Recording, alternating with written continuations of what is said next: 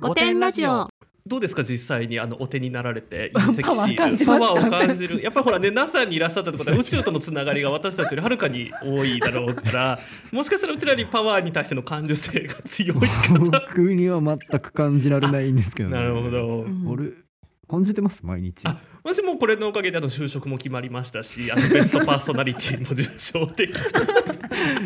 霊感商法の話伝わってますちゃんと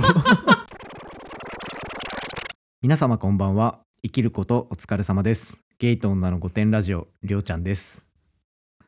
こんばんは、バジャです。若くもないけどおばさんでもない、そんなねおばさんの私たちが自意識をこじらせながら偏見と妄想を話す番組です。5点の私たちなのでご容赦ください。ご容赦ください。本日は佐々木亮の宇宙話とコラボということで、ゲストは佐々木亮さんです。はい、よろしくお願いします。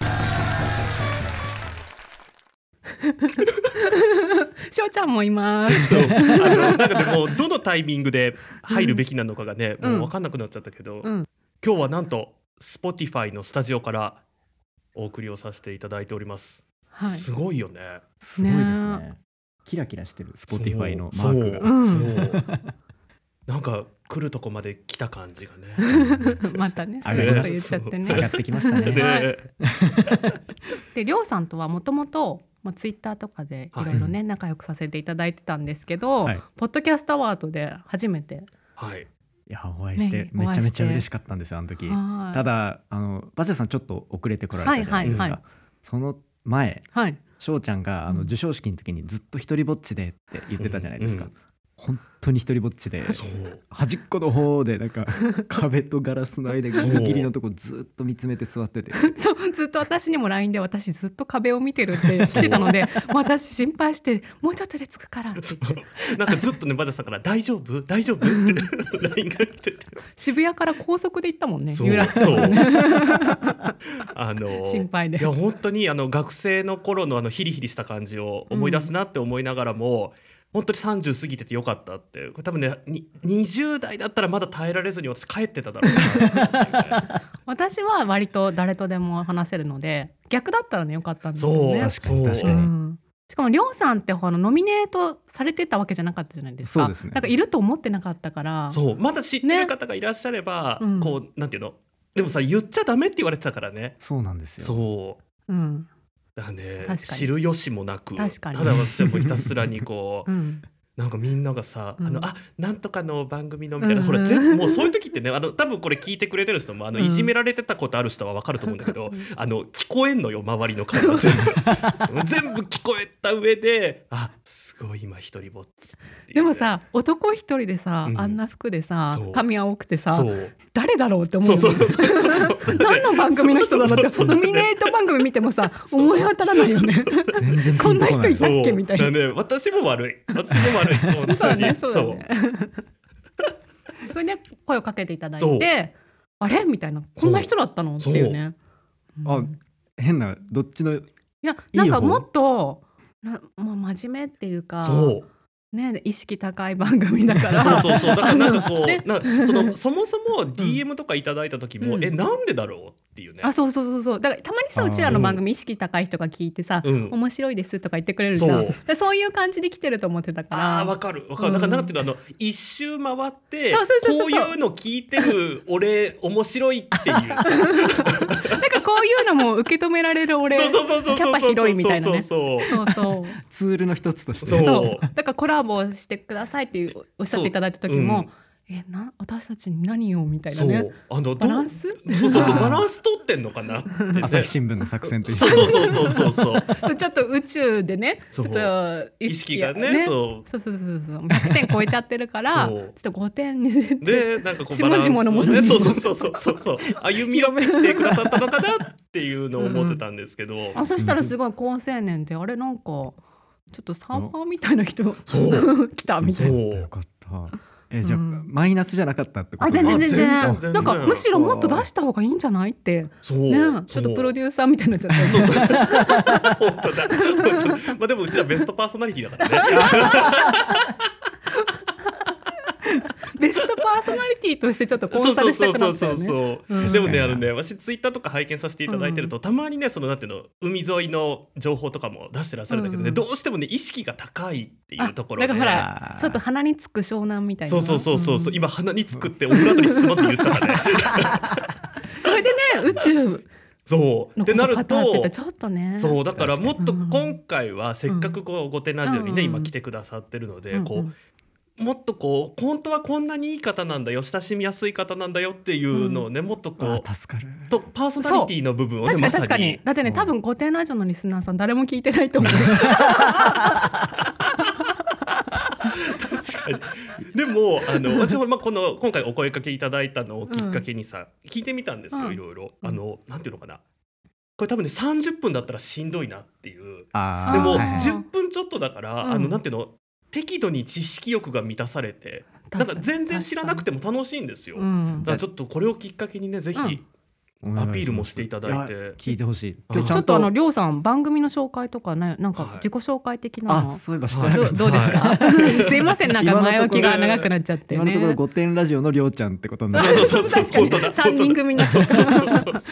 い、佐々木亮の宇宙話っていうポッドキャストチャンネルをやっていて、1日10分宇宙時間っていうのをテーマにこう毎日配信してるっていうところです。で、今回は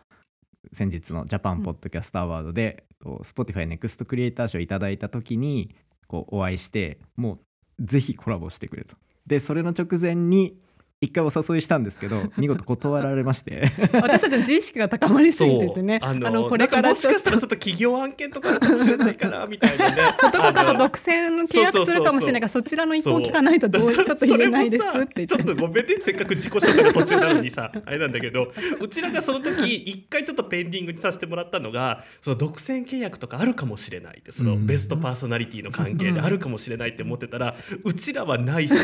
亮さんはSpotify専属になったしっていうね、むしろ逆だったっていう。というわけでね、自己紹介なんか経歴とかほら、ね、いろいろ自慢できる経歴を持っているところね、うん、していただきたいですね。自慢タイムで、はいはい、お願いします。じゃあ先にちょっと鼻につくと思われたくないんだ。はい、湘南スタイル今日持ってきたっていうところだけど、そうなんですよ。最新号ね、フリーペーパーじゃないぞっていう。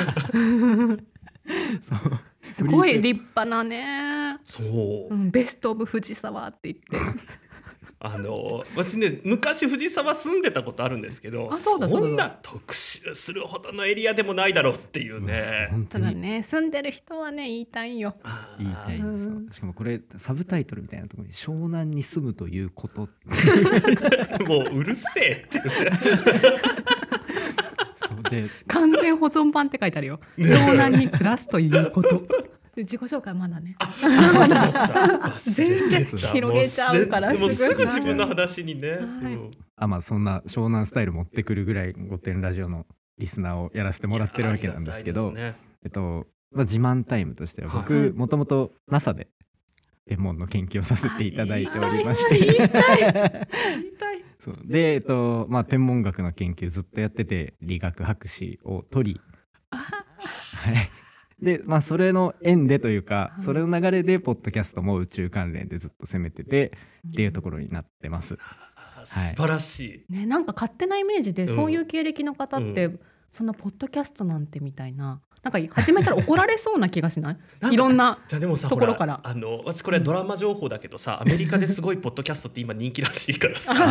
何億円も稼いでる。そうそうそう、逆にそういうね、人たちがアメリカではっていう、そうそうそう、アメリカではっていうね、そう、そこスタートでもう確実に流行るから、先取りの。そう、素晴らしい。怒られないんですか、いろんな学会とかから。大丈夫だと思います。僕今はメインの仕事を研究から離れてるんですけど、研究やってる時からポッドキャスト一応ずっとやってたんで、多分大丈夫だと思いますけどね。なんかすごいさ、ちょっとした言い間違いとかをさ、すごい指摘されそうだよね。これ聞いてほしい、本当に科学ポッドキャストのリスナーの言葉遣いへの厳しさがもう半端じゃないですか。わかる。半端じゃないとかいうのも多分もうダメです。あ、そうです、そうです、そうです。ちゃんとなんか論文みたいに話さないと許されないよね。なんかね、まあ、ここカットになるかもしれないですけどね、ただで聞いてるのに偉そうにって、ね、ねえ、そんな聞きたいな学会系とね。そうですよ。そうちっちゃい時からその天体とかそういうのが好きだったのか、どういうそのほらルートがあるじゃないですか、そこに至るまでの。僕多分宇宙兄弟ですね。ああ、コンテンツ側から、はい、あ、なるほど。多分 そこら辺なんか同じぐらいにいろんな興味持ったけど、多分宇宙兄弟が一番でかかったかなって思いますね。すごい、これ書いた人も喜ぶだろうね。伝わらないね。絶対5点ラジオで聞いてないからね。残念でした。今日は質問をね3つずつ用意してるんですけど、はい、いいですか、うん、いくらでも僕なんかでいいんですか。私の方からいいですか。もちろんです。NASA で働いていたということですが、パソコンに NASA のシール貼ってますか？よく貼ってる人いるじゃん。いる貼ってますね。このちょっとすみません、今日パソコン違うの最近買い替えちゃった、はい、あ、そうだでも貼ってるし、はい、ちょっと見切れるように写真撮ります。スタバで。でもなんか NASA でしか買えないシールと、なんか普通の人が観光とかで買えるシールって違うんですか？いや、一緒ですね。それに関しては一緒だし、じゃそこでマウントは取れないんだ。それは取れないですね。でも NASA で働いてる人だけ NASA のナンバープレートつけれます、車に。アメリカで？そうです。オリンピックオリジナルナンバープレートみたいなのあるじゃないですか、日本の。あれみたいな感じで売店でナンバープレート売ってるんですよ。へー。その中入っただけのナンバーで売ってて、それをなんか陸運局的なところに持っていくと、はいはいはいはい、それでもう貼り付けてそのまま公道を走れるみたいな。いいな。なんかたまにほらヨーロッパの長いナンバーの上から日本のナンバー貼ってる車あるじゃないですか。あ、はいはいはい、アメリカのナンバーだとサイズ一緒だからあれできないですね。あ、確かに残念。2個つけたいね。多分ね、部屋に飾ってると思う、湘南の部屋に。ね、嫌いなの？大好きなの。なんか湘南の人の家って飾ってありません？ナンバープレート。いや、僕だこの湘南スタイル、はい、僕読んだことなかったんですけど、妻が読んでて、で、これじゃんってなったんですよ、放送聞いて。で、今日持ってきたんですけど、買って。で、大丈夫かな、奥さん怒ってないかな。いや、もうめっちゃ好きなんで大丈夫。怒ってない、大好きなんだけど。そうで、このさっき言った湘南に住むことっていう特集見たときに、僕たち多分住んでないなってなりました。でもこれはね、アルファベットの湘南だもんね。なるほどね。じゃあ次の質問いっていいですか？はい。NASA で働いてる時の NASA で働いてる俺の自意識について教えてください。ざっくり。あるかな。いや、まず決まった時は自慢しますよね。します、うん、で自意識爆上がりしますよね。自己紹介でも、どこで働いてるの？ NASA ですってドヤ顔で言ってたかもしれない。いや、なんか初めてその日本から飛び立つ羽田とかの、はい、自分の気持ちを聞きたい。空港での俺、これから NASA で働く俺。エコノミーだけど、なんかでも俺 NASA で働くしみたいな。いや、でも あるな。イミグレのとこで、ビザの書類出すときに、気づくかな。俺こんなラフな格好だけど、これから NASA で働くからビザの承認書いてるのがこう NASA とか近隣の大学の名前書いてあって、これをやるのかな。目的が観光じゃないもんね。もうすでに爆発してただろうな。あんまり NASA で働いてる日本人がこう外に出ていかないっぽくて、例えば僕ワシントン DC っていう町にいたんですけど、そこの周りにもまあ日本人のコミュニティだったりとか、あとはまあ普通にミートアップみたいな、人がたくさん集まる会みたいなのがあるけど、NASA の人初めて見たみたいな人ばっかりで、から向こう行っても結構レア度高く、なるほど、じゃあチヤホヤされるんだ。なるほどいいね。でもなんかほら、これちょっと一応ここで注釈というかね、挟みたいのが、前回のお便りでもさ、ちゃんと自分はこんなに頑張ったんだからどんどん自慢していきたいみたいなお便りをいただいてたじゃん。なんかね、こうインスタで作り上げられたものじゃなくて、こうやって本当に頑張ったこと、ね、うんうん、本当に頑張って手にしたことはどんどん自慢してってほしいっていうのがうちらがね、うん、今提唱してることなので、そう、でも本物な人でもそういうこう自意識とかシール貼ったりとかあるのかなっていうの聞きたいの。自慢めっちゃするし、ありますよそれは。そうです、ね、自分多分 NASA だったらさ、なんかNASA って言うんですけどご存知ですかとか言っちゃいそう。あ、いや鼻につく。言わないのね。どこで働いてるんですか。あ、ちょっと研究とかしててとかって、え、どこでとか言ったら、ちょっと NASA って言うんですけどって知ってますか。知ってるに決まってるじゃないですか。言わせたいですね。わかる。アメリカ航空宇宙局って言うんですけどとかね、そういう、ね、NASA って言わないとかね。それってもしかして NASA ですか。そう NASA 待ちをしちゃうっていう。じゃあちょっと次の質問いきますよ。はい、はい、毎日一人で話してて、さすがにもうネタないわっていう時ないんですか。ネタはもう永遠にいけるんで、ありますね。いや、もうすごいですよ。だって僕なんてこう3年間例えばこう博士課程みたいなとこで論文書いてゴールみたいな感じなんですけど、それで1本書くようなぐらいもう血へどを吐いてみたいな感じなんですけど、もう毎日世界中から何十本とか論文がもうバコバコ出てくるんで、それをただ触ってるだけというか、だから永遠にこう喋れるっていう、大悟と同じスタイルでやってるんで一生いける。無敵ですね。無敵です、無敵です。なるほどね。あとはもう人権否定さえしなければ一生懸命、ね、炎上しなければね。次、私から NASA で働くようになるまでどういう努力をされてきましたか。 NASA で働くまでに、でも僕めっちゃそんな頭いい状態じゃなかったんですよ、スタートが。そもそも高校の模試なんかあるじゃないですか、大学受験の模試みたいな、あれで多分なんだっけな、英語かなんかで偏差値36とか。私の数学と一緒だ。そう、なかなか取れないやつですよね。なかなか取れないやつ、点数かと思うとこだよね。それを取ったぐらいのところからスタートしてるんで、すごい努力だね。確かめっちゃ勉強はしました。そっからめっちゃ勉強して、でも正直 NASA に直結したのは多分研究始めてからぐらいなんで、大学の4年生とかから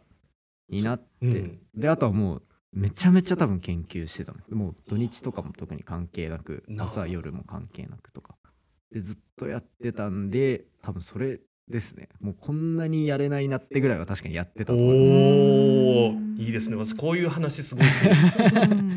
そうだって、もう立ち上がってこうって伸びして疲れたと思って、ここで気失うぐらいまでやってました。すごい。ね、やっぱりこう表面上だけ真似しようとするのは良くないね。じゃあもう二度との NASA のシール貼ってほしくないね。そう。もうね、NASA ね、そう、研究したこともないやつは全 NASA のシール剥がすべきだから。今街中でめっちゃ T シャツとかもいる。そう。ユニクロとかとコラボしてたらもう腹立ちますね。なんだと思ってるんだ。俺の努力を。そう。簡単に T シャツで着るなって。そう。私含めていろんな方、英語勉強されてる方に対して、こんなのが役立ったよとか、英語の勉強法ってことですよね。勉強法も含めて。勉強法は僕でも全く比較級とかも分かんない状態で一回語学留学行ったんですよ。もうなんかニュージーランドに語学留学行ったんですけど、もうなんかあるんですよ、モニュメントじゃないタワーみたいな、名物のタワーみたいなのがあって、でもうこれすげえだろみたいな、ホストファザーが、いやもうこんなでかいのあってすげえだろみたいな言ってるけど、もう絶対東京タワーがすげえんですよ。まあニュージーじゃね。うわ、いやでもなんか東京タワーっていうすげえのがあるよっていうのを伝えたかったんですけど、ビガーザンが出てこない。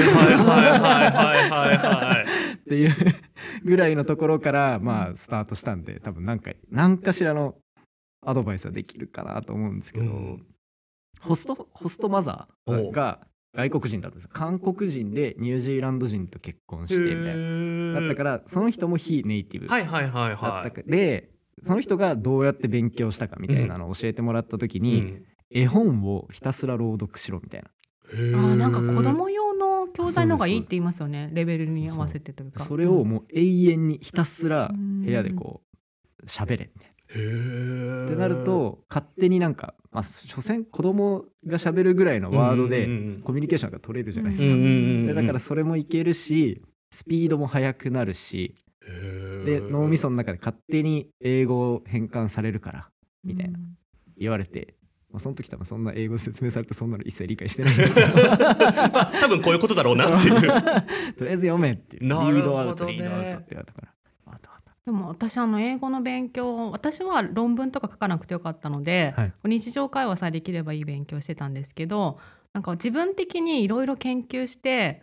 英語を話す時の表情っていうか筋肉の使い方っていうのがあるんですよ。で今見てたら亮さんの喋り方って英語のを喋る時の筋肉の使い方なのできっと発音めっちゃいいんだろうなと思います。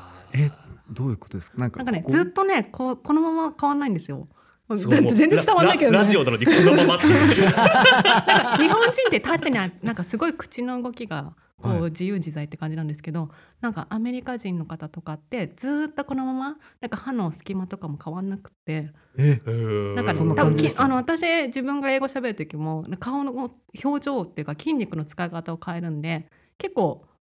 声質も変わりません？ちょっと音が低くなったりとかしますよね。すげえバカにされるんですよね。わかります。だから自分でも恥ずかしいんですよ。だから日本では絶対にやらないんですけど自分がこう海外に行って英語喋るってなったらもうそこから変わるんで多分なんか今見ててめっちゃ英語使ってんだろうなと思いました。半音ぐらい下がるし、うん、いい声でわざと喋ってる。そうそうわかる。いけすかないですよね。いけすかない本当にもしかしたらじゃあ英語を話す極意って自意識、うんそうなんかドラマとかさなんかそういうの研究して、うん、なんか顔から行くっていうこ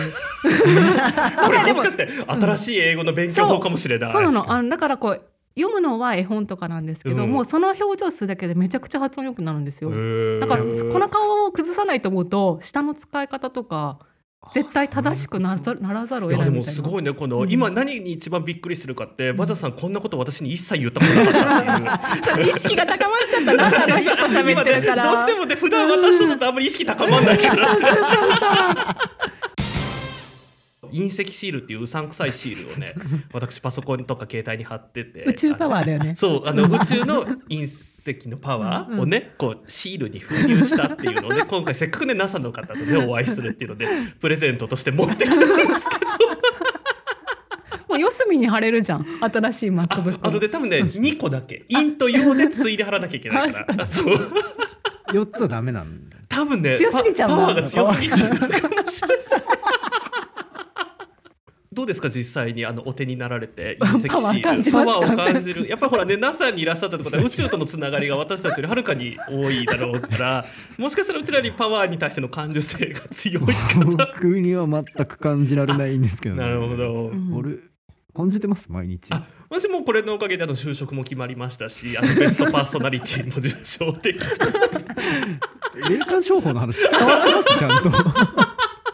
ちょっと研修が足りてない研修が足りてないですじゃあこれはね、こんなくらいで最後に、はい、2人からというか質問なんですけど、はい、御殿ラジオからすごく縁遠いリスナーさんだなって思ってたんですよ。僕がですか？そうです。こんななんかこうジメジメした番組からねすごく遠いところにいらっしゃるはずなのに、うん、何が楽しいと思ったんだろうっていう。何が楽しいと思う。ダントツで面白くないですか？あ、すげえ。そうなんだ。面白いですよポッドキャストで。私たちには分からないよね。だからね今の顔見せたいみんなに今の顔見せたい。スタンプにできそうだった。そうスタンプにできそうな顔してた今本当にね悪い顔してました。めっちゃ面白い。いやもう多分なんだろうな聞いてる人も普通になんか。ちゃんと毎回逃さず聞きたいって思うぐらい普通に面白いんですよ。私たちもねゲストで佐々木亮さんの番組に出させていただくのでね、はい、そうなんですよ。僕のお悩み相談を僕も一御殿フレンズとしていいね、これから撮るので楽しみですね、はい、なのでこう御殿フレンズの皆さんもぜひこれをきっかけにね、うん、宇宙話本当に私みたいなこうズブの白、私理科とか1だったんですけど点数成績、うん、そう全然分かんなかったんですけど楽しく聞けましたので、うん、ぜひ聞いてみてください、はい、よろしくお願いします、はい、では本日のゲストは佐々木亮さんでした。ありがとうございます。ありがとうございます。本日も最後までお聞きいただきありがとうございました。ぜひ番組のフォローお願いします。ツイッターではハッシュタグ5点ラジオで感想などのツイートをお待ちしております。それでは今回もご容赦ください。